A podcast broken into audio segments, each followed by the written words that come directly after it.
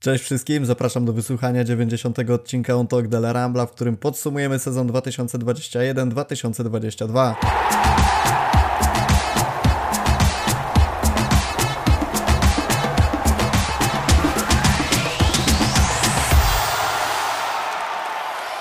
Sezon już za nami. Za chwilę razem z Karolem Chowańskim omówimy sobie, co nam się podobało, co nam się nie podobało, co nas zaskoczyło, jakie wyciągnęliśmy wnioski na przyszłość, jak będzie wyglądać nasza kibicowska przygoda w kolejnym sezonie. Siemanko Karol. Cześć Rafał, witam wszystkich.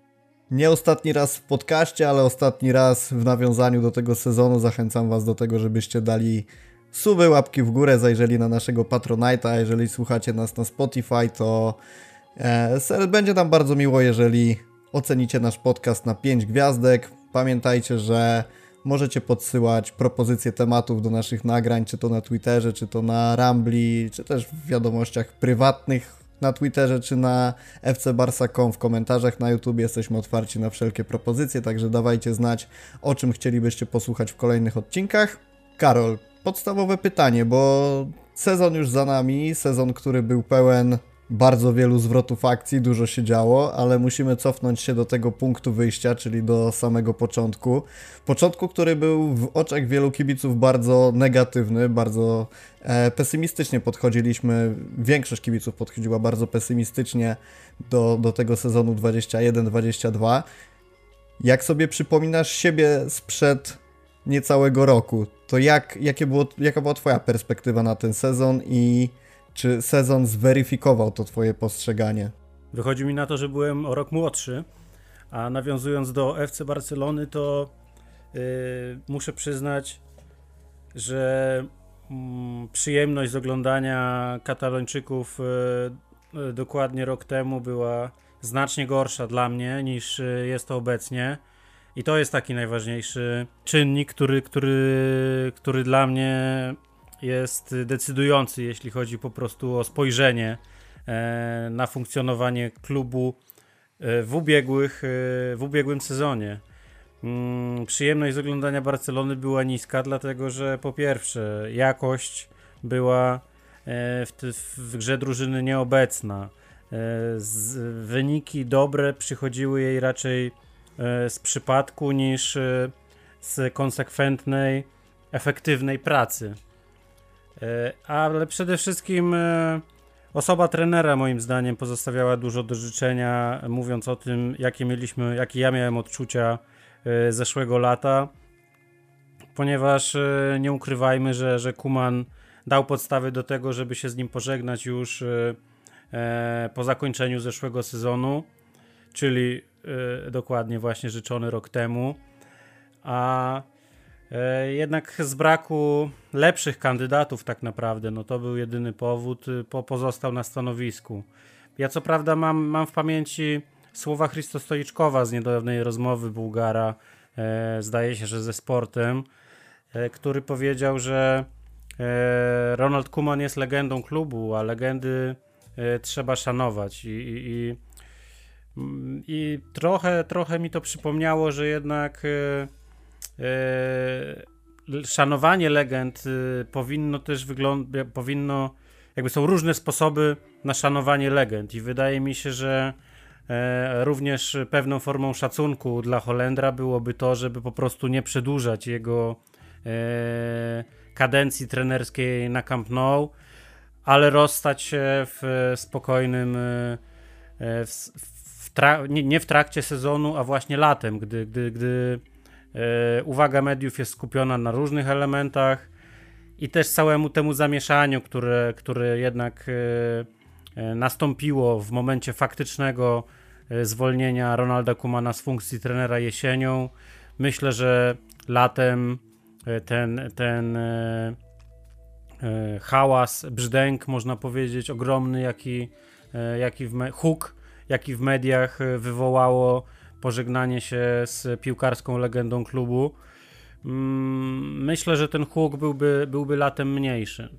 No to jest w tym momencie tylko gdybanie, ale, ale tak y, nawiązałem do tego właśnie przy, przypominając sobie e, przypominając sobie w jakich okolicznościach mm, do tego, te, do tego sezonu podchodziłem, że, że, że taką główną dla mnie e, głównym czynnikiem decydującym o tym, z jakimi nastrojami e, w oglądaniu Barcelony tego sezonu 2021-2022 podchodziłem, no to właśnie była osoba trenera i trochę taki żal, że jednak nie było możliwości e, znalezienia innego fachowca na miejsce Kumana już latem ubiegłego roku. Dlaczego pytam o tę perspektywę? Bo e, teraz jesteśmy w sytuacji, kiedy Barcelona jest całkiem, całkiem nieźle wygląda, jeżeli chodzi o kadrę. No wiadomo, że te transfery dopiero przyjdą, gdzieś czekamy na Lewandowskiego, na Rafinie, mówi się o Spiliquecie, o Kessim i to są dość jakościowe nazwiska.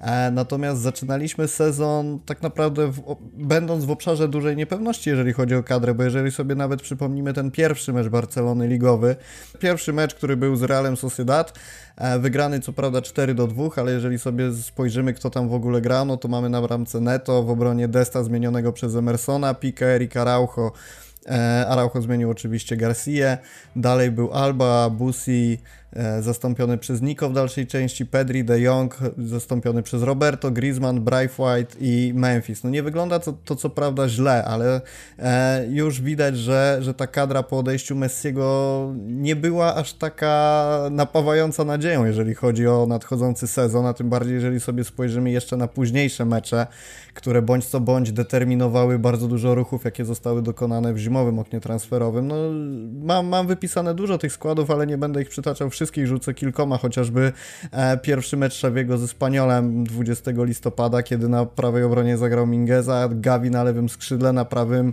Akomacz i, i był zmieniony przez Abde, a wielokrotnie też się zdarzało, że wychodziliśmy atakiem Abde Luke Dembele albo rzut dla Luke Dembele, także e, dlaczego wspominam o tej perspektywie? Teraz jesteśmy w takim miejscu, gdzie to drugie miejsce w lidze jest zagwarantowane, liga się skończyła i trochę te nastroje nasze ochłonęły, ale musimy pamiętać o tym, że podchodziliśmy do sezonu z zupełnie innym nastawieniem niż jesteśmy teraz i, i jest tu, tak jak powiedziałeś, duża praca Szawiego i naprostowanie tego, co robił Kuman.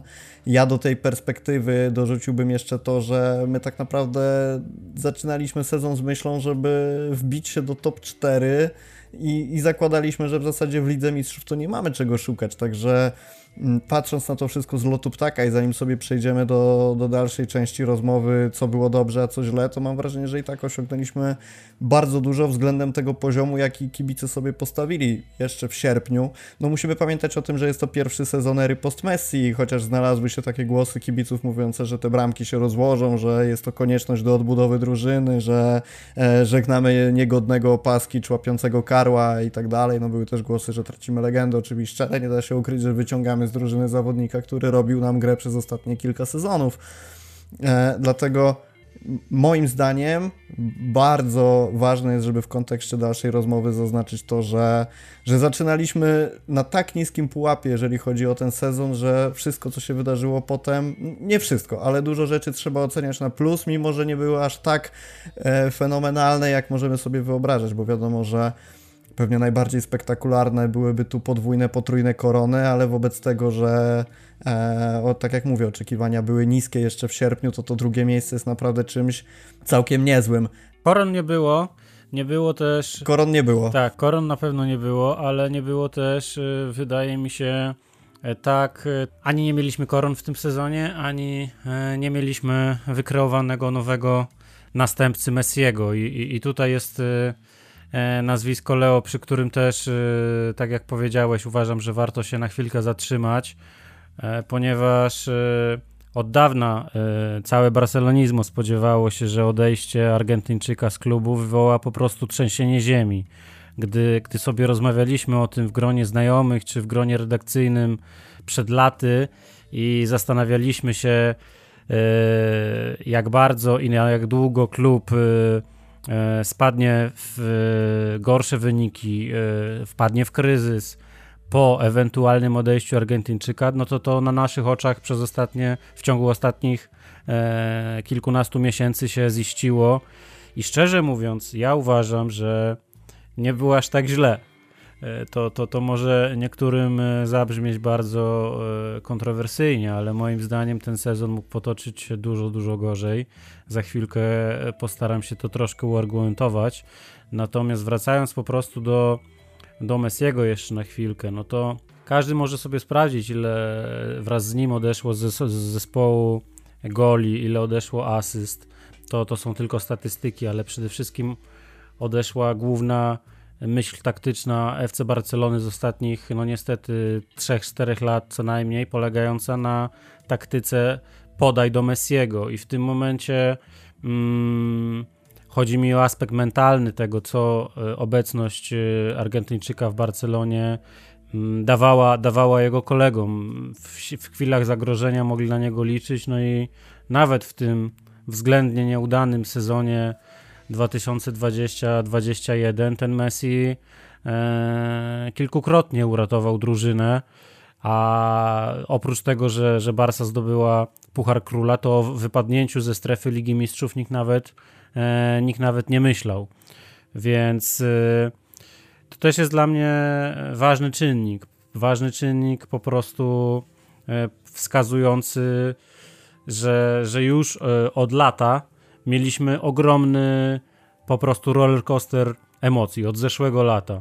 W momencie, gdy pożegnano się z Messim, e, gdy e, sytuacja finansowa klubu jakby na, na oczach e, kibiców, szeroko komentowana w mediach, stawała się latem ze złej na bardzo złą, na katastrofalną, co zdeterminowało zarówno możliwości transferowe, jak i w pewnym sensie ustawiło całą jesień Kumanowi, który też mówił wcześniej o tym, że na pewnych piłkarzy liczył, nie można ich było sprowadzić, dostał jakieś e, półśrodki. No i, i, chcę powiedzieć w tym momencie, że, że, że, ten roller coaster już zaczął się tak naprawdę, zanim zaczął się sezon, e, który, który jest świeżo za nami. Więc e, tak, tak wyglądała po prostu e, droga Barcelony, jakby podejście, podejście do, do nowego sezonu.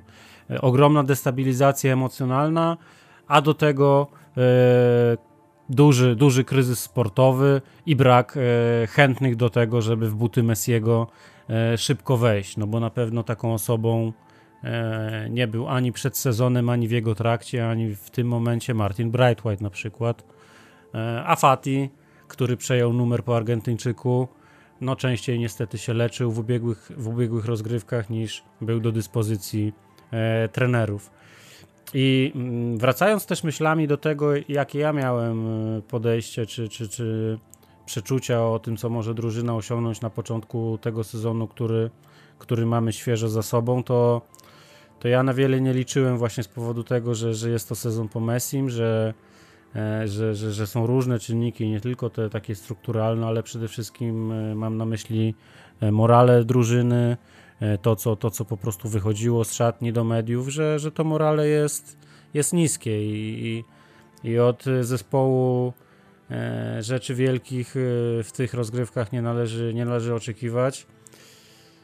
Mm, a potem się zrobiło gorzej. Po prostu zrobiło się, zrobiło się gorzej. I jesienią z pozycji powiedziałbym strefy Ligi Mistrzów nagle drużyna zaczęła orbitować E, do miejsc e, zajmowanych przez, e, przez ligowych średniaków. I, i zaczęła się walka nie tylko o, o jakieś budowanie spokojne, stopniowe na przyszłość, ale zaczęła się walka w pewnym sensie o życie dla Barcelony, bo zakończenie sezonu w, na, na, w rejonie 7-9 miejsca, przypomnę, że w momencie odejścia Kumana 9 miejsce było tym, które, które holenderski szkoleniowiec po sobie zostawił, mm, to, no, to w momencie, gdy, gdy, gdy Xavi przyszedł do klubu, to, to, to musiał e, jakby walczyć po prostu o e, uratowanie sezonu tak naprawdę, a nie otrzymał kredyt zaufania i możliwości pozwalające mu na spokojną, e, zbilansowaną pracę z poukładanym zespołem. Więc biorąc te wszystkie czynniki pod uwagę, moim zdaniem wiosną zespół bardzo dobrze się odbudował.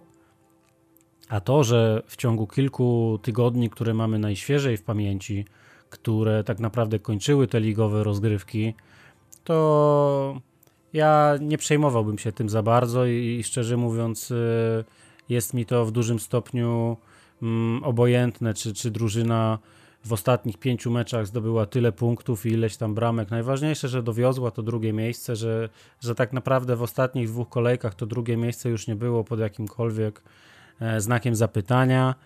Mm, I tym to w pewnym sensie jest, y, jest trofeum FC Barcelony i Szawiego e, w tym sezonie. To, to jest osiągnięcie, które moim zdaniem dla mnie osobiście, jak widziałem wiele sezonów, wiele różnych momentów, przebija niektóre e, puchary króla czy super puchary zdobyte z ogromną łatwością, łojąc wszystkich e, rywali po drodze do tego trofeum, e, czy za luksusowych czasów Guardioli, czy, o, czy chwilę późniejszych e, momentów e, e, Enrique, albo niektóre wciąż niedoceniane mistrzostwa Valverde, które, które też w dużym stopniu mm, już w marcu, kwietniu rozgrywki były rozstrzygnięte, bo tak akurat się złożyło, że Real Madryt wtedy miał inne priorytety. I mm, w tym sensie dla mnie ten obecny sezon, zakończenie go na drugim miejscu jest ogromnym sukcesem zarówno piłkarzy, pamiętajmy o starzejącej się kadrze i juniorach, którzy dopiero e, dojrzewają na naszych oczach, a także dużym sukcesem Alemanego, który mm, w, oknie, w zimowym oknie transferowym tak naprawdę dał drużynie kadrowo nowe życie. No i tak jak powiedziałem wcześniej, dużym sukcesem Szawiego jako trenera, który, który tak naprawdę od początku wszedł w oko cyklonu i, i, i w tym cyklonie trochę jak e, diabeł tasmański musiał, musiał wirować do późnej wiosny, gdy dopiero okazało się, że, że to drugie miejsce jest z grubsza zapewnione. Więc powiedzmy sobie szczerze, to jest od listopada do, mm, do kwietnia to jest 6 miesięcy i w ciągu tych 5-6 miesięcy, które e, minęły podczas e, kadencji Szawiego, jak drużyna sobie to drugie miejsce w tabeli zapewniła, no to w żadnym momencie nie można powiedzieć, że praca Szawiego była spokojna.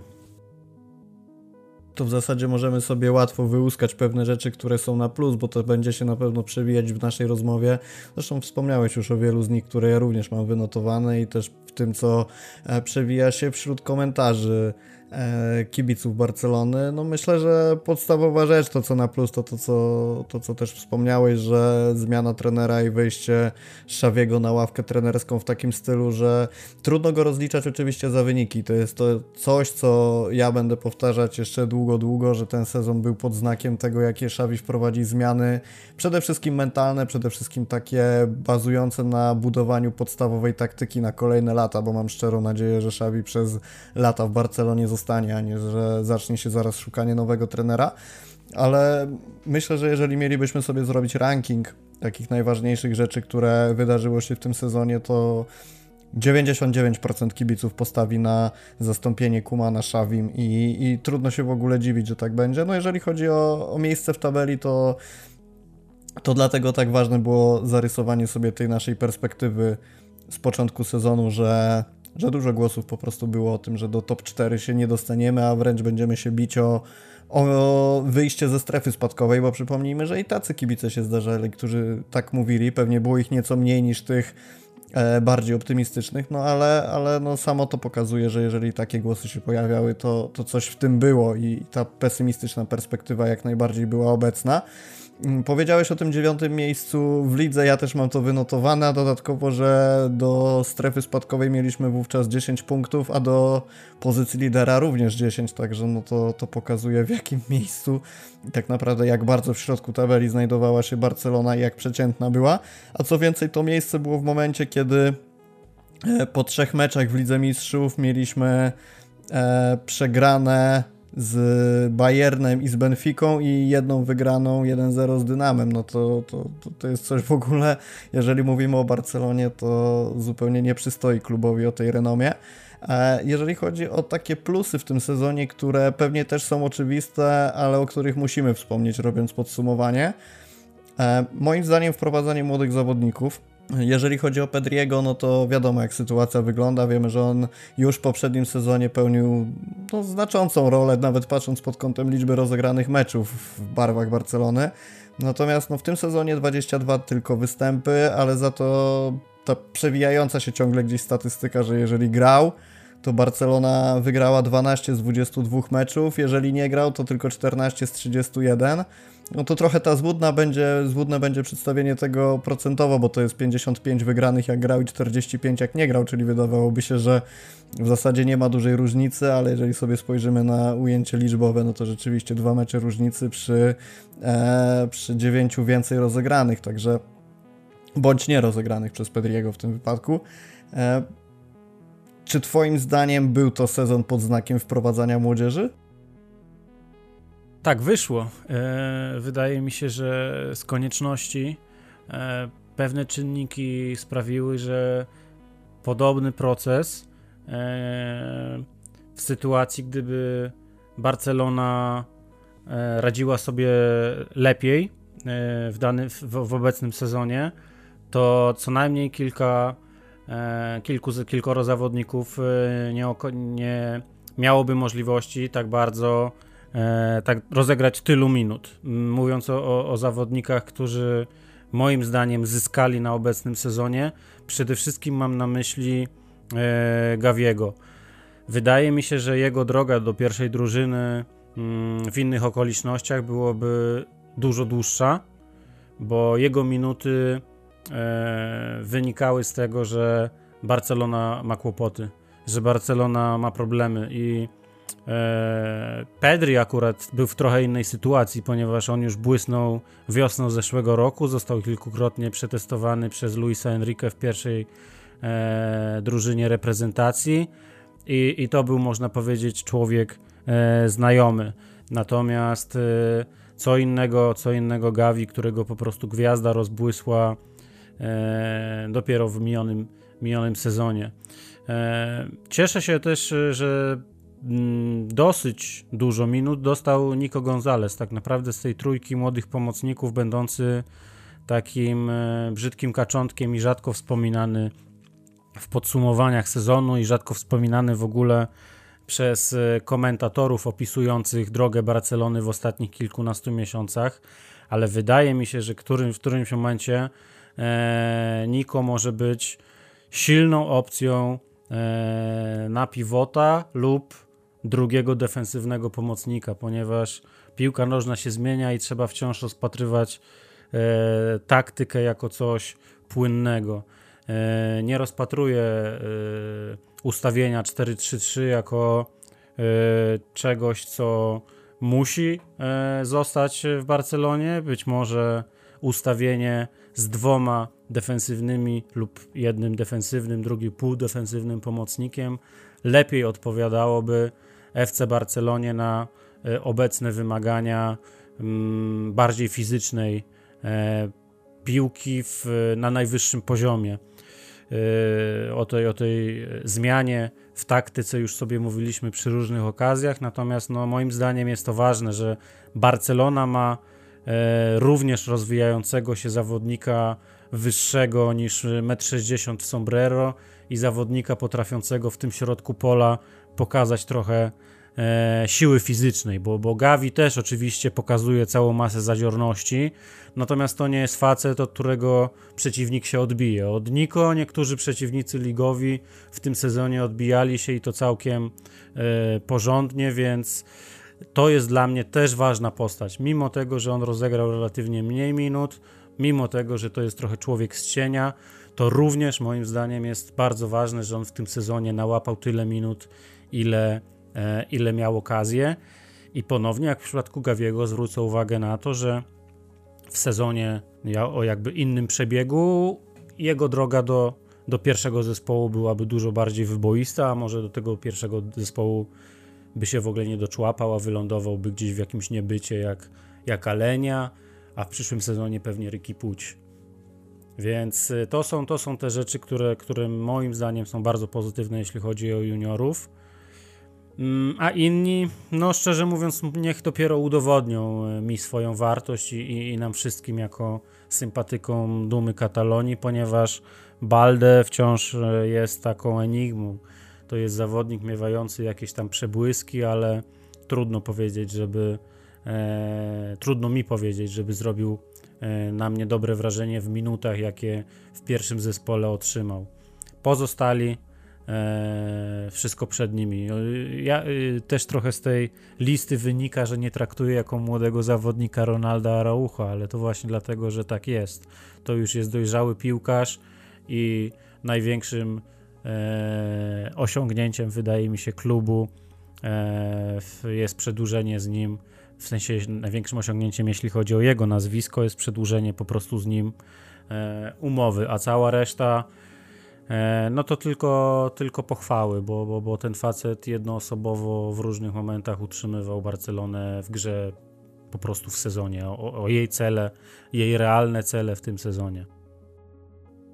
Tak, a szczególnie ostatni mecz Barcelony pokazał, jak Araujo występował w duecie z Clementem Longley i tam bardzo ewidentnie widać było, który piłkarz jest przyszłością Barcelony, a który, jedną nogą, który jest już jedną nogą poza klubem, bo no, pomimo tego, że Longle miewa mecze, w których prezentuje się po prostu przeciętnie i zdarzy mu się nie popełnić błędu, to Araujo jak występuje koło niego, to to jest przepaść.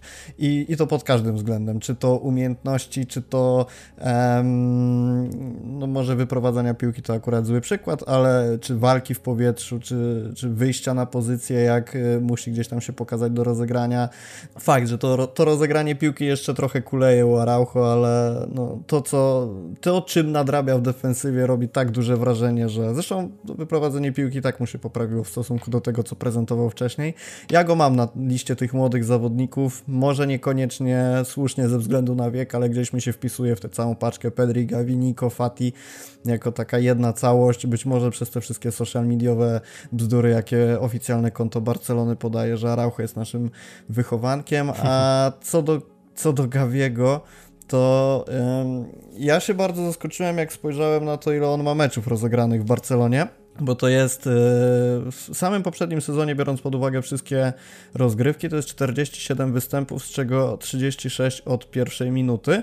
I szczerze mówiąc, jak sobie obserwowałem ten sezon, to miałem świadomość, że rzeczywiście bardzo dużo tych meczów rozegrał, bardzo dużo występów zanotował, ale te liczby mnie szczerze mówiąc bardzo zaskoczyły, bo to jest czwarty zawodnik z największą liczbą występów zaraz po Ter Stegenie, Busquetsie i De Jongu. No, mówimy o chłopaku, który ma 17 lat Owszem, jeżeli sobie weźmiemy te statystyki pod kątem nie liczby występów, tylko liczby rozegranych minut, to co prawda jest siódmy.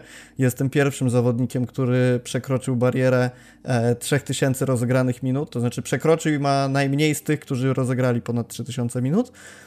E, jeżeli chodzi o same statystyki, no nie chcę tutaj cytować tabelek z FBRF, bo, bo każdy może sobie do tego zajrzeć i prześledzić, jak to dokładnie wygląda, no ale jeżeli mówimy o chłopaku, który powtórzę, ma 17 lat i znajduje się w 98 centylu w top 5 lig europejskich i rozgrywek e, międzynarodowych, klubowych oczywiście, 98 centyl, jeżeli chodzi o liczbę kontaktów w 16 na 90 minut wśród wszystkich pomocników, albo 90 centyl w liczbie założonych pressingów, przy czym w Barcelonie jest drugi po Busquetsie, no to mówimy o chłopaku absolutnie fenomenalnym. I teraz tak jak się pojawiają te głosy, że on miałby iść w rozliczeniu za Lewandowskiego do Bayernu, to, to no nie, nie, po prostu nie, da, nie można tego chłopaka wypuścić i mimo, że jego historia może się skończyć podobnie jak Aleni, Rikiego i tak dalej, to ten sezon pokazał, że ma niesamowite umiejętności, ma niesamowitą wolę walki, a przede wszystkim jak obserwowaliśmy sobie te sceny, jak on schodził z boiska wkurzony na wynik, to widać, że ma po prostu niesamowitą wolę walki, ambicje. I... Gavi musi zostać, tutaj jest zero wątpliwości. Tak, tak, tak. Tym bardziej, że Barcelona, no nie oszukujmy się, 25-osobowej kadrze ma tylu bezjajecznych piłkarzy, że taki chłopak jest po prostu potrzebny. A jeszcze kończąc temat tych młodych zawodników, to ja bym zwrócił uwagę na to, że kiedy Xavi przychodził do Barcelony i musiał korzystać z Rzutgli, z Abde, e, no pewnie Niko trochę częściej, ale to, to byli zawodnicy z Barcelony B, którzy całkiem ciekawie wskoczyli do pierwszego składu i zagwarantowali na tyle wysoką jakość, że udało się przetrwać ten okres do zimowego okna transferowe, które Alemanii pozamiatał. Dobrze, że o nich mówisz, rzeczywiście wnieśli ważny wkład do tego wszystkiego, co się działo na przełomie minionego roku i obecnego, mam na myśli ten, ten okres świąteczny, gdzie też było dosyć dużo meczów i, i, i, i oni pomogli zespołowi, tak. To też jest pewna zasługa Kumana, że e, zaczął w ogóle tych e, piłkarzy wprowadzać na treningi, wprowadzać, dawać im minuty. Natomiast e, mm, tak, no to też jest w pewnym sensie zasługa, zasługa Kumana, że, że tych zawodników z Barsy B e, próbował, próbował e, wprowadzać do zespołu e, i, i były z tego korzyści dla drużyny. Tak, oni byli przydatni. Dostaliśmy na Twitterze pytanie od Macieja. E, poprosił nas, żebyśmy się odnieśli do takiej tezy, że Busquets w minionym sezonie był najlepszym zawodnikiem Barcelony i uniósł rolę kapitana. Jak się do tego odniesiesz? Moim zdaniem nie był najlepszym zawodnikiem. Rolę kapitana uniósł e, w swoim stylu. To, to, to było. E, to jest e, kapitan spokojny, stateczny, można powiedzieć. Trochę przypominający mi w stylu pełnienia tej funkcji Messiego, którego już, już, już nie muszę chyba przypominać, jak często Messi za taką dyskrecję w byciu kapitanem był krytykowany.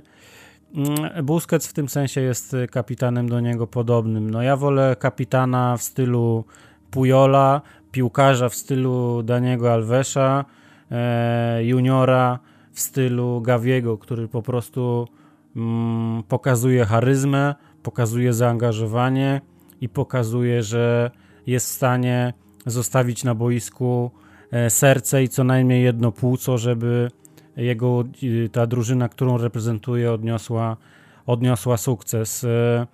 W tym sensie Busquets y, no, jest takim kapitanem, jak widać. I, i, I, też nie chodzi mi o to, żeby tutaj go za to krytykować, bo jego e, sposób bycia no, znamy od, od wielu lat. Mm, natomiast no, jakby taki, taki to jest mój komentarz do, do tego, jak odbieram e, Busquetsa jako kapitana.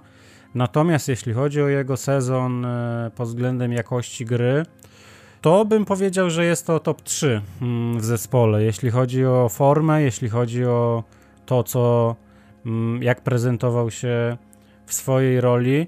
Natomiast no, zwracam też uwagę, że miał ogromne wahania formy Busquets w tym sezonie. E, możemy sobie spekulować, jak bardzo było to zależne od. Y, mm, no, pewnego forsowania w niektórych przynajmniej meczach e, Frankiego de Jonga przez, przez Kumana, co wydaje mi się, że po prostu troszeczkę podmyło e, pod Busquetsem e, grunt, czy to na płaszczyźnie morale, czy, czy, czy jakiegoś honoru, czy, czy, czy e, świadomości swojej, swojej wartości w klubie, bo przypominam, że E, nie miało to wpływu na formę Busquetsa w reprezentacji. Były nawet okresy, gdzie on za mecze w reprezentacji był chwalony, wracał do klubu albo wyjeżdżał z klubu na mecz kadry i, w klubie był krytykowany w identycznym e, momencie, e, momencie sezonu. Więc no, z tego względu wynikały te wahania formy i też, też statystyki Busquetsa, jeśli chodzi o jego odbiory na mecz, czy E, czy przechwyty, no zostawiały trochę do życzenia i straty, bo, bo jednak e, Busquets przyzwyczaił nas też latami, że strat notował e, jak na lekarstwo. Mm, w tym sezonie było pod tym względem inaczej. Natomiast którego gracza bym wymienił jako najlepszego? No to jest dobre pytanie. Wydaje mi się, że. Ja mam duży problem z tym. Wydaje mi się, że to będzie jednak Gavi, mimo wszystko. Dla mnie to był najlepszy zawodnik. To, co on zespołowi dał, to e, w, mo w momencie tego, bym powiedział, mentalnego bezkrólewia y, drużyny zostawionej, y, zostawionej po Messim, no to Gavi był po prostu Mm, jak, jak, jak chłodny wiosenny deszcz, który po prostu mm, o, odświeżył cały zespół, mm, pozwolił sfokusować się na celach w tym sezonie, przekalibrował e, sposób myślenia kibiców o zespole, dziennikarzy o Barcelonie, o jej możliwościach. mm, i po prostu dał, e, dał nowe życie temu klubowi. Ta, nie, nie, nie, nie boję się mm, tak, e, mm, tak mocno tego ocenić. Oczywiście zastrzeżenia do jego gry są, są znane i są e, też e, e, dość często wałkowane. Mam na myśli głównie jego, jego mm, straty, mam na myśli jego czasami lekkomyślne zachowanie, gdy już zdobędzie w cudzysłowie to zdobycie żółtą kartkę od sędziego. No ale właśnie to wynika z jego ogromnych chęci. To, to takie przesterowanie właśnie bierze się z tego, co stanowi jego jako piłkarza e, dla Barcelony w tym momencie największy atut. Więc e, to jest dla mnie e, zawodnik sezonu. Wydaje mi się, że w tej trójce przynajmniej aspirującym do miejsca jest, jest Alba. Alba zaskoczył mnie tym, że tak naprawdę nie robiło mu różnicy, kogo ma przed sobą w linii ataku, a grał równie efektywnie.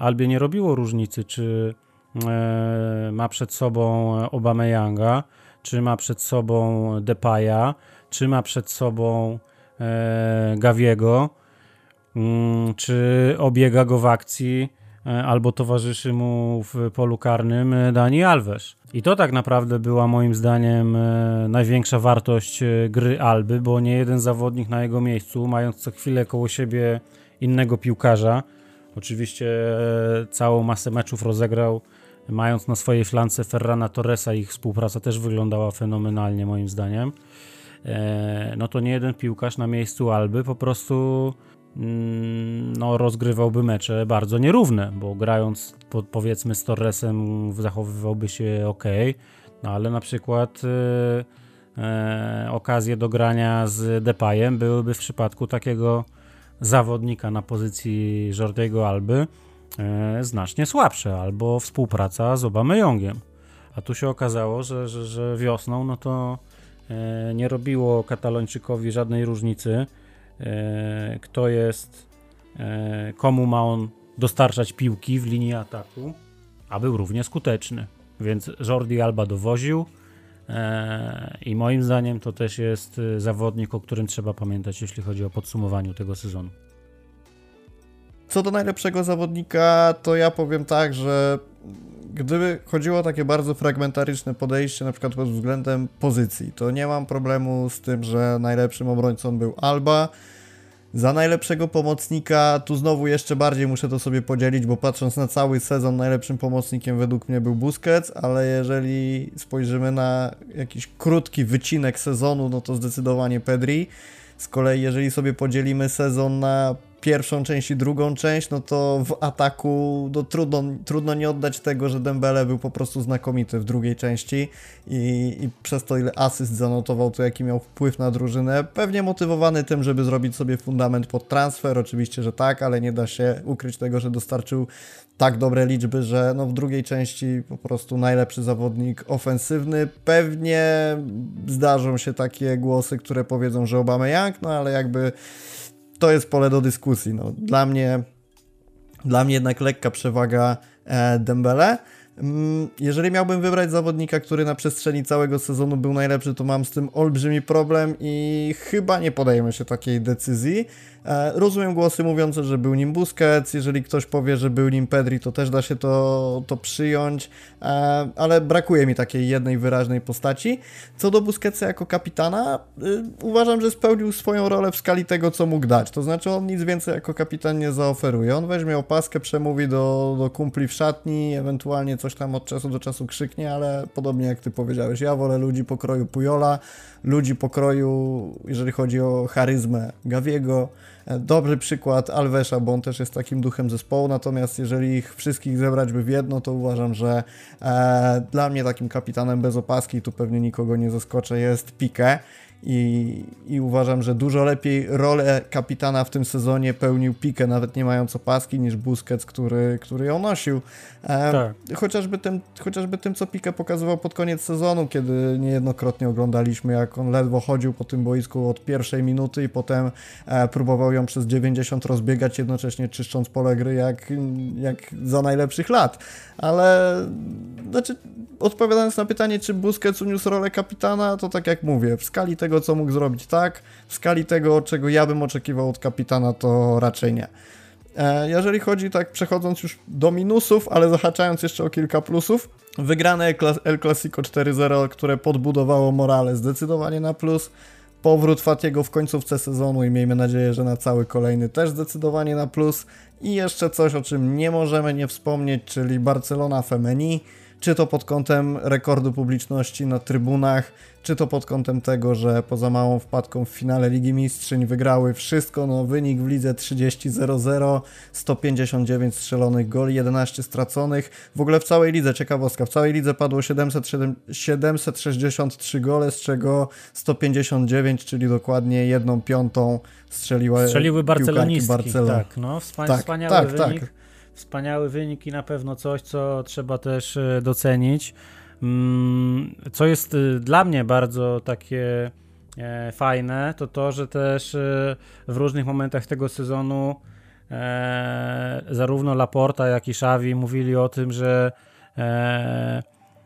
piłkarki klubu stanowią dla nich wzór i, i, i ich osiągnięcia są dla nich, są dla męskiego zespołu motywacją i mobilizacją. I wydaje mi się, że, e, że fajne jest to, że w klubie panuje takie podejście, bo, e, bo to po prostu też pokazuje faktyczną, e, faktyczną e, równość pomiędzy, e, pomiędzy mm, sekcją, sekcją męską klubu, a żeńską, że a nie tylko taką deklarowaną, więc y, to naprawdę jest fajna sprawa, że, że, że E, również czołowe, czołowe postaci klubu e, jako całości e, podnoszą, podnoszą sukcesy, sukcesy kobiecej drużyny na afisze i, i tym bardziej jest dzięki temu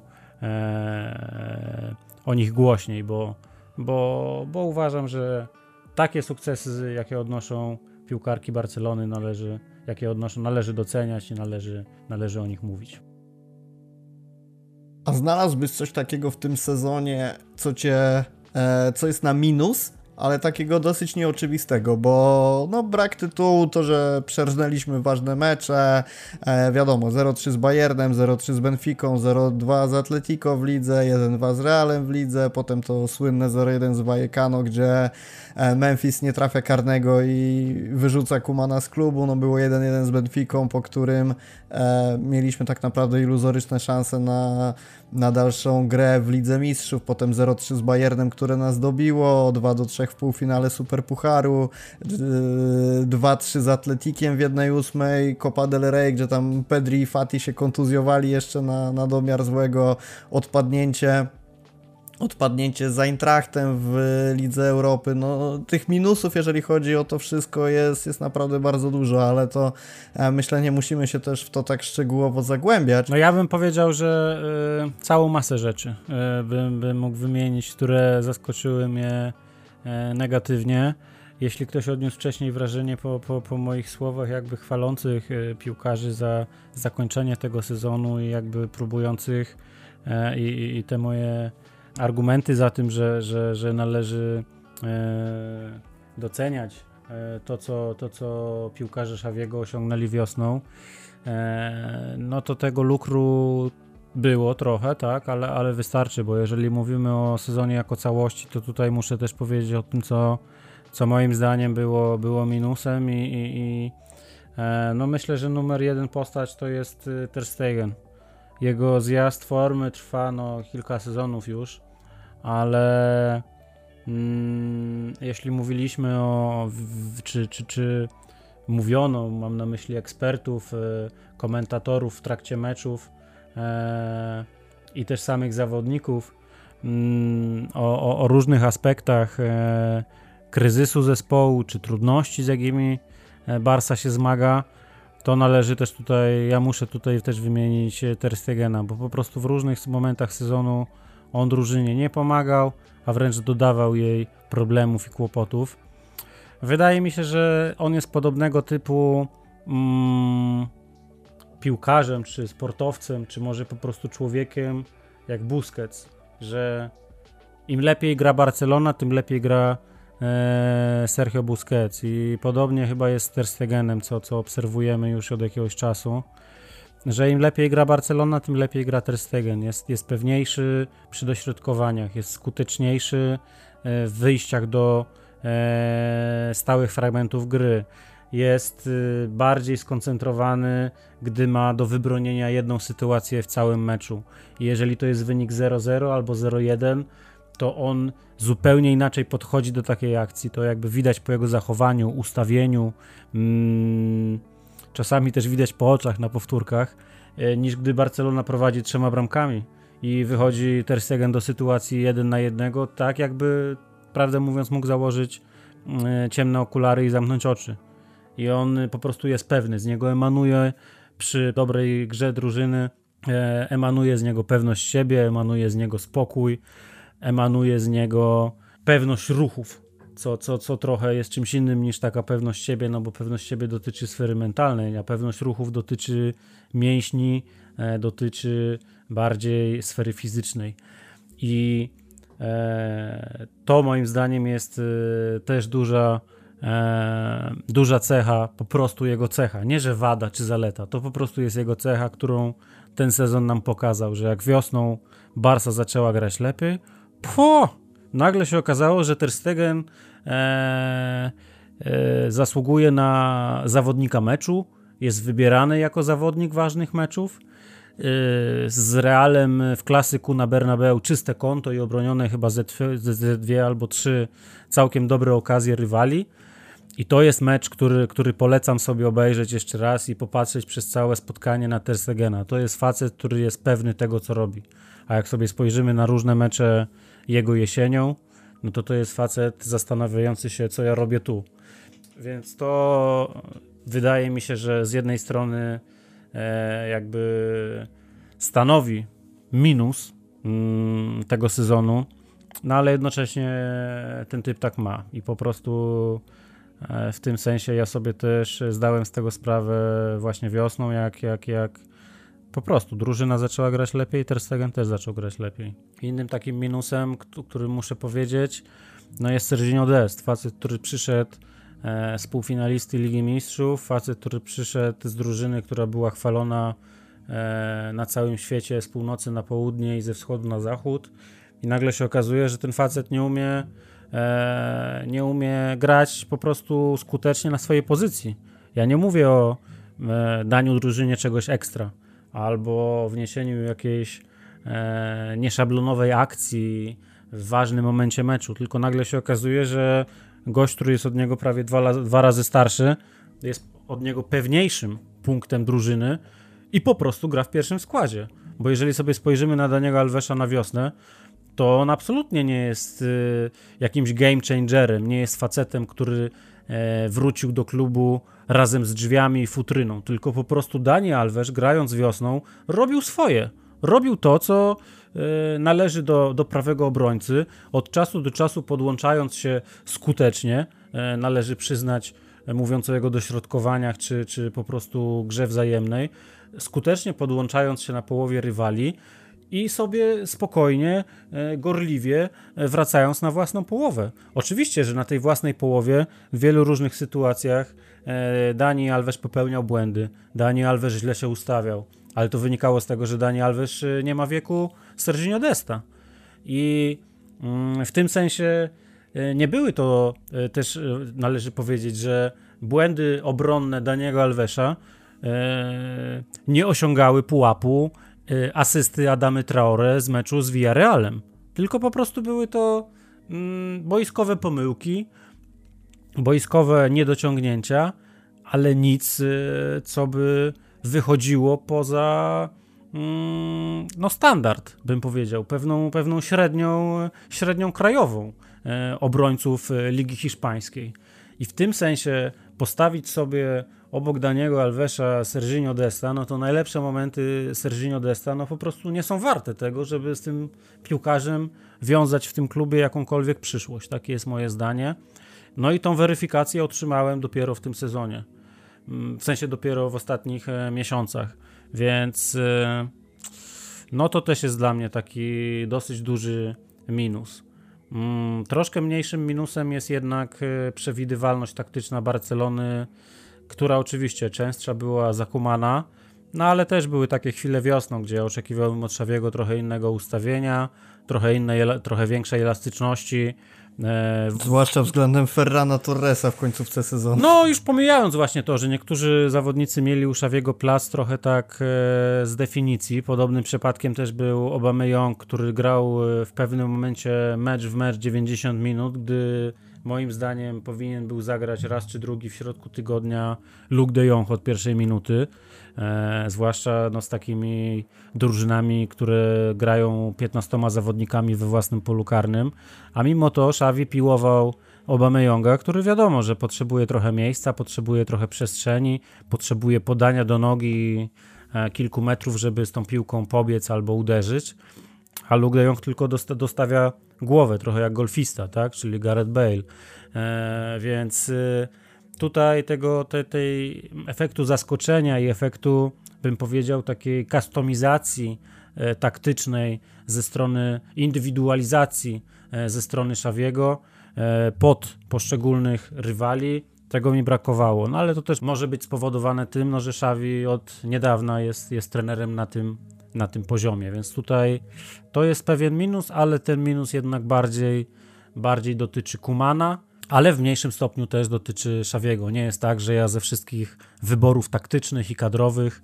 e, Szawiego wiosną byłem zadowolony i zachwycony, zwłaszcza te no trochę już przy, przy, jakby przysłowiowe, można powiedzieć, pierwsze mecze Ligi Europy, no mm, wydawałoby się, że, że jednak były to wybory zbyt zachowawcze Szawiego, nietrafione, Mm, no i determinujące takie, a nie inne wyniki, że, że praktycznie w każdej rundzie tej e, pucharowej Barcelona musiała odrabiać straty w drugim meczu, bo pierwszy był na, pierwszy był na straty, tak? Musiała odrabiać straty, bo pierwszy był do niczego. Mm, no i to wynikało właśnie z wyborów e, kadrowych i, i, i taktycznych Szawiego, z niczego innego. Zawodnicy, których mógł użyć, siedzieli po prostu na ławce. Czy przychodzi mi do głowy jeszcze jakiś minus? No chyba, chyba nie. No i chyba już też wystarczy tego e, ciemnego tła do, do tych plusów, które wymieniliśmy wcześniej. Tak, ja zaznaczę tylko to, że nie chcemy tak szczegółowo przechodzić przez to, co nas rozczarowało w Lidze Mistrzów czy w Lidze Europy, bo moglibyśmy nagrać o tym osobne dwa podcasty, a myślę, że jak zaznaczymy, że rozczarowały nas wyniki w tych rozgrywkach, to w zupełności wystarczy, bo przeżywaliśmy to wszyscy na bieżąco i nie ma co sobie tego znowu rozdrabniać po raz kolejny. Ja jeszcze dorzuciłbym do takich rzeczy, które, które były na minus i które były na minus też w poprzednich sezonach, to wychodząc poza Barcelonę, sędziowanie w Lidze Hiszpańskiej, które miało poziom jak zwykle poziom dna i nie ma się co oszukiwać, że tu jest tak wiele rzeczy do poprawy, że masakra, jeżeli chodzi o. o, o no skoro o to, podnosisz ten poziom. temat, to ja, to ja w trochę wtrącę 2 dwa, dwa eurocenty na ten temat, że moim zdaniem sędziowanie w Hiszpanii nigdy nie jest przypadkowe. E, oczywiście są pewne błędy takie, które e, zdarzają się w każdej innej silnej lidze i zdarzają się też w Lidze Mistrzów czasami. E, gdzie, gdzie teoretycznie w Lidze Mistrzów zdarzają się sędziowie najlepsi, ale obserwując sobie czasami skróty z Premier League, czy zwłaszcza z Premier League, e, czy, czy Ligi Włoskiej, to tam po prostu sędziowie popełniają też takie babole, które, które, no, których się nie śniło nawet e, Mateu Laozowi. Mam tu na myśli zwłaszcza takiego sędziego w Anglii, który się nazywa Mike Dean, no i, no i jego, jego, jego błędy no też trochę już przy, myślę, ma własne kompilki na YouTubie e, własnych błędów Mike Dean. Mm, innym, e, innym równie gen, często generującym błędy sędzią w Anglii jest, jest Kevin Friend. Natomiast wracając do Hiszpanii, to e, ja polecam każdemu w meczu, który ogląda, czy to Barsy, czy Realu, czy Atletico, sobie spojrzeć, z jakiego, mm, e, z jakiej części kraju pochodzi sędzia. To bardzo łatwo można sprawdzić, bo na hiszpańskiej e, Wikipedii większość, e, no praktycznie chyba wszyscy, których ja sprawdzałem, sędziowie mają e, własną stronę, co też oddaje stopień zajawienia się piłką nożną w tym kraju. Mm, ale tam przede wszystkim jest wypisane kolegium sędziowskie. Skąd pochodzi dany sędzia? Jeżeli znamy trochę Hiszpanię jako, jako kraj, jako społeczeństwo, no to nikogo nie może dziwić, że sędzia z Kastylii albo sędzia e, z Galicji będzie wspierał po prostu mm, Real. Albo sędzia z mm, Andaluzji. Ponieważ to są, albo z Wysp Kanaryjskich, ponieważ to są regiony historycznie związane z Madrytem, e, a, a w Hiszpanii tak to po prostu jest, że, e, że sędziowie z regionów sprzyjających danemu klubowi rzadko potrafią to, to oddzielić. Natomiast dla porównania, jeżeli będziemy mieli sędziego z Aragonii, jeżeli będziemy mieli sędziego z regionu Walencji, no tutaj akurat Laos trochę, trochę temu przeczy, ale wystarczy pogadać z dowolnym kibicem Realu Madryt, żeby się nasłuchać o, o tym, ile oni mają e, oskarżeń do sędziego Laoza, rzekomo sprzyjającego e, całą karierę Barcelonie no to żeby to, to, to mm, właśnie Walencja czy, czy, czy Aragonia, no to są regiony, których sędziowie pochodzący, no przeważnie kibicują e, dla Barcelony. No i to w tym sensie dla mnie nie stanowi ten sezon żadnego zaskoczenia. Po prostu jest jak jest. Jeżeli chodzi jeszcze o rzeczy na minus, to spadek Levante na pewno jest rozczarowujący i, i bardzo mi szkoda tej drużyny. No mi szkoda Jorge Moliny akurat bardziej, ale rozumiem, że, że, że Levante też ma swoich e, sympatyków. Nie, wiesz co, nawet nie tyle sympatyków, co gdybym miał typować kogo chciałbym własnoręcznie, że tak powiem, manualnie oddelegować na zaplecze La Ligi, to myślę, że Espanyol, myślę, że Cadiz zdecydowanie są tutaj przed Levante. E, co do jeszcze takich y, wychodzących poza Barcelonę kwestii, które zaskoczyły w tym sezonie, to Benzema i Vinicius, świetny sezon tego duetu. Benzema sam w sobie był czarodziejem, magikiem i brnie po złotą piłkę. E, Vinicius, no są głosy, że był w top 5 najlepszych piłkarzy na świecie. Nie wiem, czy będę w tym aż tak odważny, ale na pewno Brazylijczyk z Francuzem stworzyli znakomity duet i Pewnie gdybyśmy musieli sobie wybrać taki, taką najlepszą dwójkę w lidze hiszpańskiej, no to wybór padłby na nich. Alex Remiro, który z 19 czystymi kątami, bramkarz Realu Sociedad, e, z 19 czystymi kątami został tym najrzadziej pokonywanym golkiperem e, w, w, w lidze, dokładnie. E, trzecia najmniejsza liczba strzałów celnych przeciwko Realowi Sociedad skłania do takiego sądzenia, że jest to bardziej zasługa całego systemu, jaki tam został opracowany, niż jego doskonałych umiejętności. No ale jeżeli mówimy sobie, że zawsze Barcelona albo Real jest na szczycie, to warto wspomnieć, że tych e, czystych kąt najwięcej zachował właśnie Alex Remiro. E, co na pewno jeszcze było zaskakujące, to ja uważam, że bardzo mizerne Atletico w tym sezonie, bo w pewnym momencie sezonu mówiło się o walce o top 4. Ja szczerze mówiąc zapatrywałem się na tę drużynę, tym bardziej po transferze Rodrigo de Pola, który mnie oczarował podczas Copa America.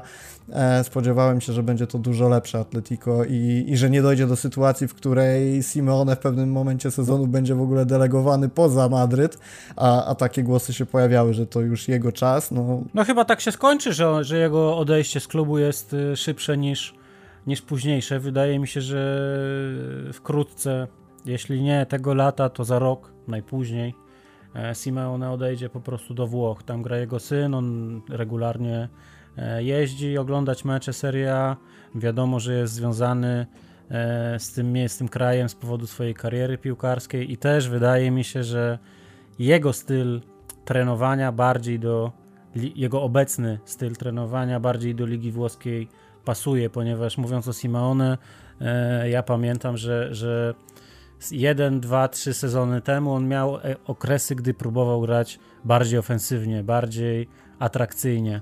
Stąd się wziął też transfer Felixa. No tak właśnie, naprawdę. dokładnie z tego się wziął transfer Portugalczyka i, i, i boisko zweryfikowało, tak? Po jakichś tam małych sukcesikach, e, wydaje mi się, że półtora roku temu e, Simeone natychmiast wrócił po prostu do e, swojego starego stylu gry. Wszystkie, wszystkie e, strzelby na pokład, wszyscy żołnierze do broni i, i, i, i waleczna watacha Simeone znów e, zaczęła grać siłowo, fizycznie, e, no z pressingiem, tak, dośrodkowaniami.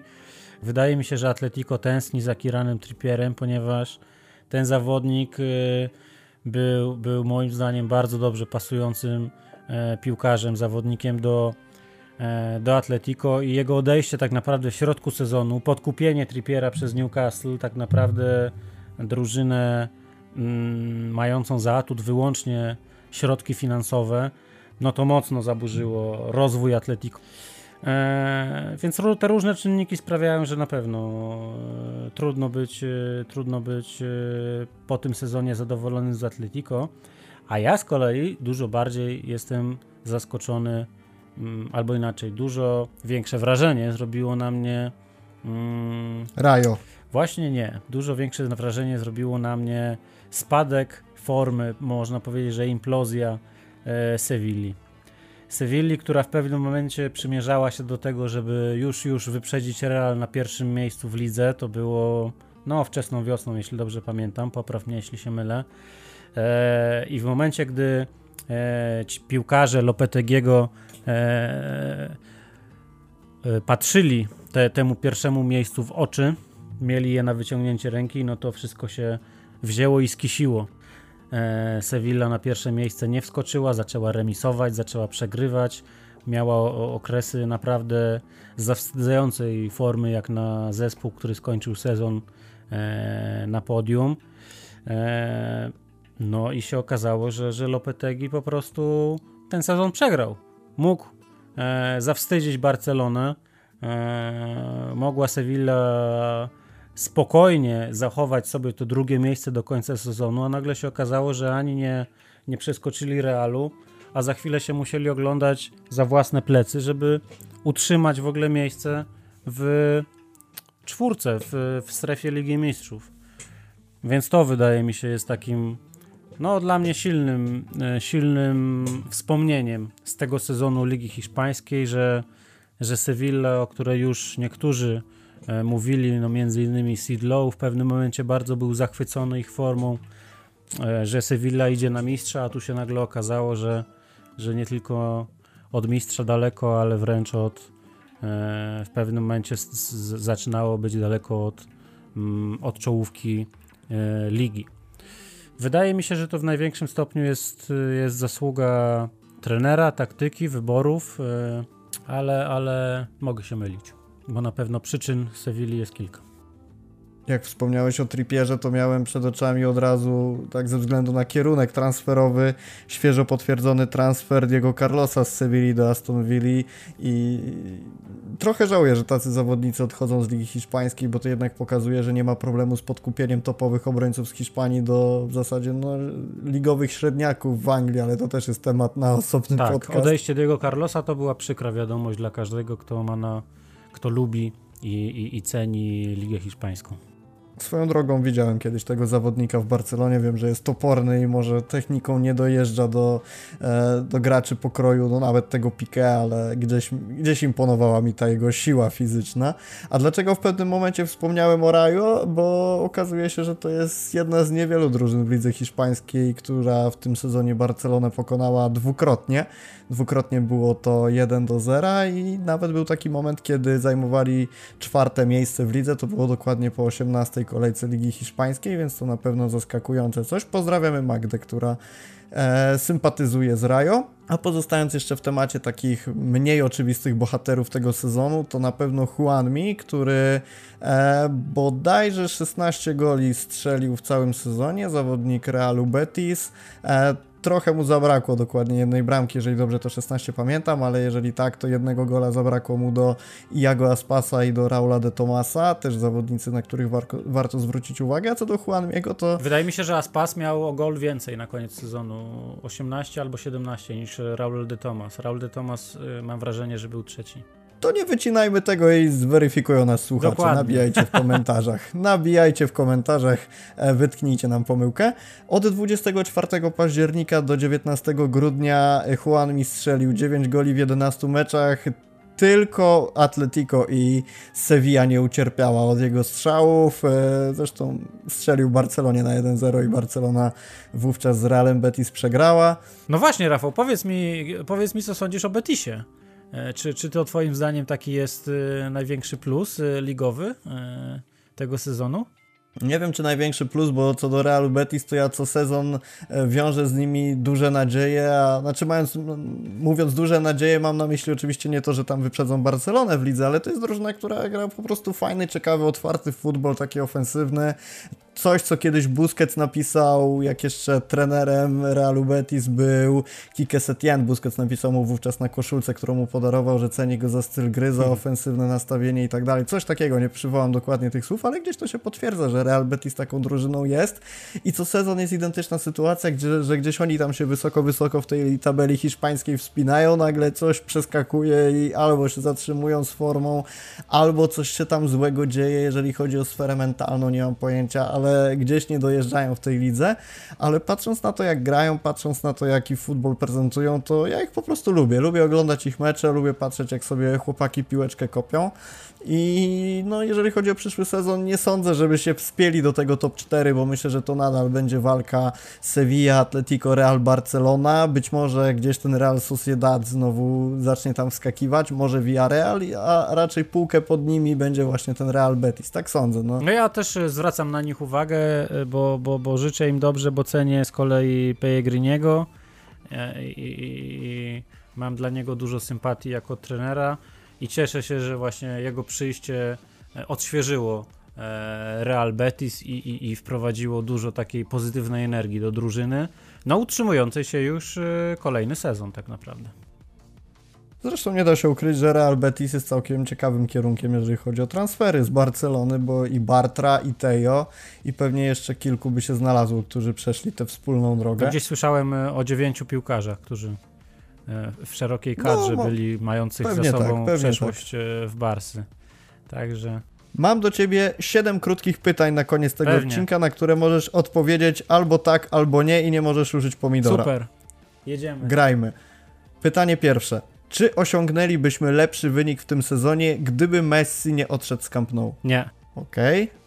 Czy sprzedałbyś jednego z dwójki Fati lub Pedri latem, gdyby znacznie uratowało to finanse Barcelony. Nie. Czy wygranie ligi przez Real jest spowodowane przede wszystkim słabą formą rywali? Nie. Czy wygranie 4 do 0 w klasyku było bez znaczenia w kontekście dalszej części sezonu? Nie. Gdybyśmy zwolnili Kumana przed startem sezonu, wyszlibyśmy z grupy Ligi Mistrzów. Tak. Wyniki Barcelony są ponad generalne oczekiwania kibiców sprzed startu sezonu. Nie. W przyszłym sezonie Xavi straci nad sobą parasol ochronny i będzie w pełni odpowiadał za wyniki, nawet mimo poważnych problemów finansowych i ograniczonej możliwości transferów. Nie. To w takim razie czego oczekujesz po kolejnym sezonie? Przede wszystkim tego, że Xavi będzie miał więcej spokoju. To trochę tak nawiązując do tego ostatniego e, pytania, ponieważ Xavi jest człowiekiem klubu. Oczywiście Kuman też jest człowiekiem klubu, ale jednak e, Kuman po pierwsze był legendą drużyny, mam na myśli jego etap jako piłkarza dużo dawniej i po prostu pochodzi z innej generacji. Natomiast jeśli chodzi o Szawiego, to jest człowiekiem stąd, człowiekiem z domu, e, wychowankiem, ale też katalończykiem i pamiętajmy, że, że te czynniki w Barcelonie mają e, większe znaczenie niż ludziom z zagranicy często się wydaje. Więc moim zdaniem ten parasol ochronny nad Szawim E, cały czas będzie podtrzymywany w przyszłym sezonie. Mało tego, uważam, że tak powinno być, ponieważ mm, to, czym Xavi jako trener e, mi zaimponował, to skupianie się na ciężkiej pracy. On w swoich wypowiedziach, ale też w sposobie prowadzenia drużyny, mam na myśli zmiany, mam na myśli e, wyjściowe składy, mam na myśli promowanie młodych zawodników, mam na myśli minuty Araujo, mam na myśli spuszczenie na po prostu skraj ławki rezerwowych Clemonta Longle, e, zapomnienie w pewnym momencie zdawałoby się zupełnie o Umtitim, który gdzieś tam e, kibicom w ogóle e, przestało kogokolwiek obchodzić, czy on dalej jest kontuzjowany, czy już jest zdrowy, bo po prostu ten piłkarz dla Szawiego się nie liczył zupełnie i tak powinno być. To są, to są mm, takie gesty, które pokazują, że Mm, ja liczę tylko na piłkarzy, którzy są e, skoncentrowani na drużynie, a nie na tym, żeby e, siedzieć i za darmo e, i siedzieć i nic nie robić w klubie i po prostu blokować innym numer na koszulce. I to są te rzeczy, które moim zdaniem też dużo, dużo dały mu Szawiemu pokory w trakcie tego okresu, kiedy był, kiedy przyszedł do klubu. E, w tym sensie, że mm, on ma świadomość, podobnie jak piłkarze, ile ich pracy kosztowało to, żeby dojść do tego momentu, w którym w ogóle drużyna ten sezon zakończyła, czyli tego drugiego miejsca. Mam wrażenie, że zarówno Szawi, jak i piłkarze bardzo to doceniają i e, jest to dla nich elementem procesu. To znaczy procesu, który dalej trwa. I, i, i myślę, że sobie też e, liczą wszyscy w klubie związani z pierwszą drużyną, że ten proces będzie postępował, będzie trwał dalej i nikt e, tego procesu nie będzie jakimiś nagłymi, gwałtownymi ruchami czy decyzjami e, utrudniał. E, więc w tym sensie wydaje mi się, że ten parasol e, dla Szawiego ochronny pod kątem wyników, pod kątem e, swobody transferowej, swobody e, ustalania kadry jest potrzebny, ponieważ to jest właściwa droga. Właściwą drogą nie jest to, żeby nagle teraz y, myśleć o, o, o wygrywaniu Ligi Mistrzów, czy wygrywaniu choćby Pucharu Króla i wrzucać to od sierpnia na sztandary, że, że teraz Barcelona już jest do tego i do tamtego gotowa, tylko spokojnie kontynuować dalej ciężką pracę, bo e, chociażby porównanie e, gry drużyny i porównanie wyników z jesieni do wiosny to są dwie zupełnie inne drużyny. E, Kuman też mówił trochę o tym w wywiadach wiosną, e, które swoją drogą przyszły dosyć późno, jak na etap sezonu, wcześniej, wcześniej po prostu się nie wypowiadał. No to pod koniec sezonu troszkę próbował porównywać albo się e, poprawiać. kosmetykę pewną robił swojego etapu jako trener w minionym sezonie, że no, że zespół czy odniósł ileś tam podobną liczbę zwycięstw, czy mm, prezentował podobną, podobny obraz gry.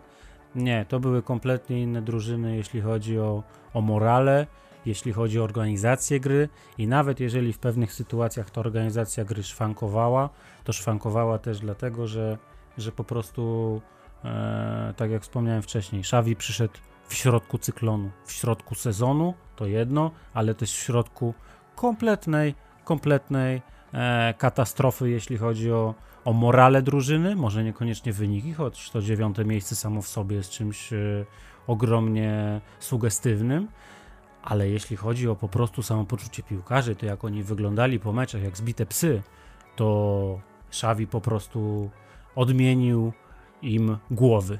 Yy, morale skoczyło dzięki jego pracy, dzięki wynikom, chociażby już na, nawet dzięki temu Espaniolowi, też odniesionemu zwycięstwu e, w trudnych okolicznościach, e, trochę szczęśliwe, ale pokazujące, jak bardzo ta drużyna potrzebowała nowego otwarcia.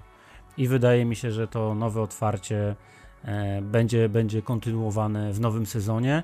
A co przyniesie ten nowy sezon, to prawdę mówiąc nie chcę się nad tym skupiać teraz, bo ważniejsze jest dla mnie, że drużyna będzie się dalej rozwijała, że Xavi będzie mógł dalej kontynuować swoją pracę i przede wszystkim otrzyma właśnie ten czas, tak jak powiedziałem wcześniej, którego wcześniej nie miał przed przyjściem do pierwszej drużyny, czyli, mm, czyli presezon. Mam na myśli presezon jako etap, który też będzie ważnym, moim zdaniem, e, e, punktem w kalendarzu dla, dla, dla Barcelony e, Xaviego, e, ponieważ pewne e, pewne rzeczy, których nie mógł zrobić wiosną, mam na myśli przemeblowanie składu, mam na myśli pozbycie się różnych zawodników, którzy albo byli nieprzydatni, albo mu nie odpowiadali z różnych powodów taktycznych, czy indywidualnych, czy jakościowych, no to teraz Xavi będzie mógł sobie posprzątać i E,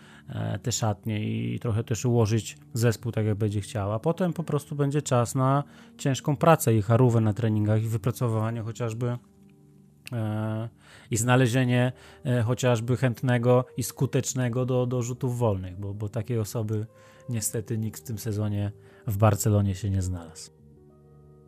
Drugim miejscem w lidze, trzecim miejscem w grupie Ligi Mistrzów odpadnięciem w jednej czwartej finału po meczu z Eintrachtem w Lidze Europy, w jednej, jedną ósmą w Pucharze Króla i jedną drugą finału w ramach Superpucharu Hiszpanii zamykamy rozdział pod tytułem sezon 2001-2022. Sezon, który, tak jak powiedzieliśmy, pełen rozczarowań, ale w tych rozczarowaniach były promyki słońca, które na pewno rzutują na następny sezon. Teraz będziemy skupiać się przede wszystkim na plotkach transferowych, na kwestiach godzin, które możecie śledzić u nas, e, u nas na stronie na fcbarsa.com. Co będzie z Lewandowskim? Zobaczymy. My o tym jeden odcinek już nagraliśmy, ale jeżeli Lewy przyjdzie do Barcelony lub finalnie nie przyjdzie, to na pewno tych odcinków pojawi się więcej. Będziemy sobie komentować jakieś kwestie finansowe. Tu pewnie Błażej Gwozdowski pójdzie na pierwszy plan. Już następny odcinek właśnie razem z Błażejem. Omówienie tego, co się dzieje w kontekście e, nadchodzącego okienka transferowego z punktu widzenia właśnie finansów Barcelony. Zachęcamy Was jak zwykle do tego, żebyście podrzucali nam swoje pomysły, pytania. My na pewno chętnie się i do nich odniesiemy, a jeżeli trafi się jakiś super ciekawy temat, to oczywiście nagramy o nim odcinek. Nie ma żadnego problemu, piszcie do nas, my jesteśmy otwarci na wszelkie propozycje.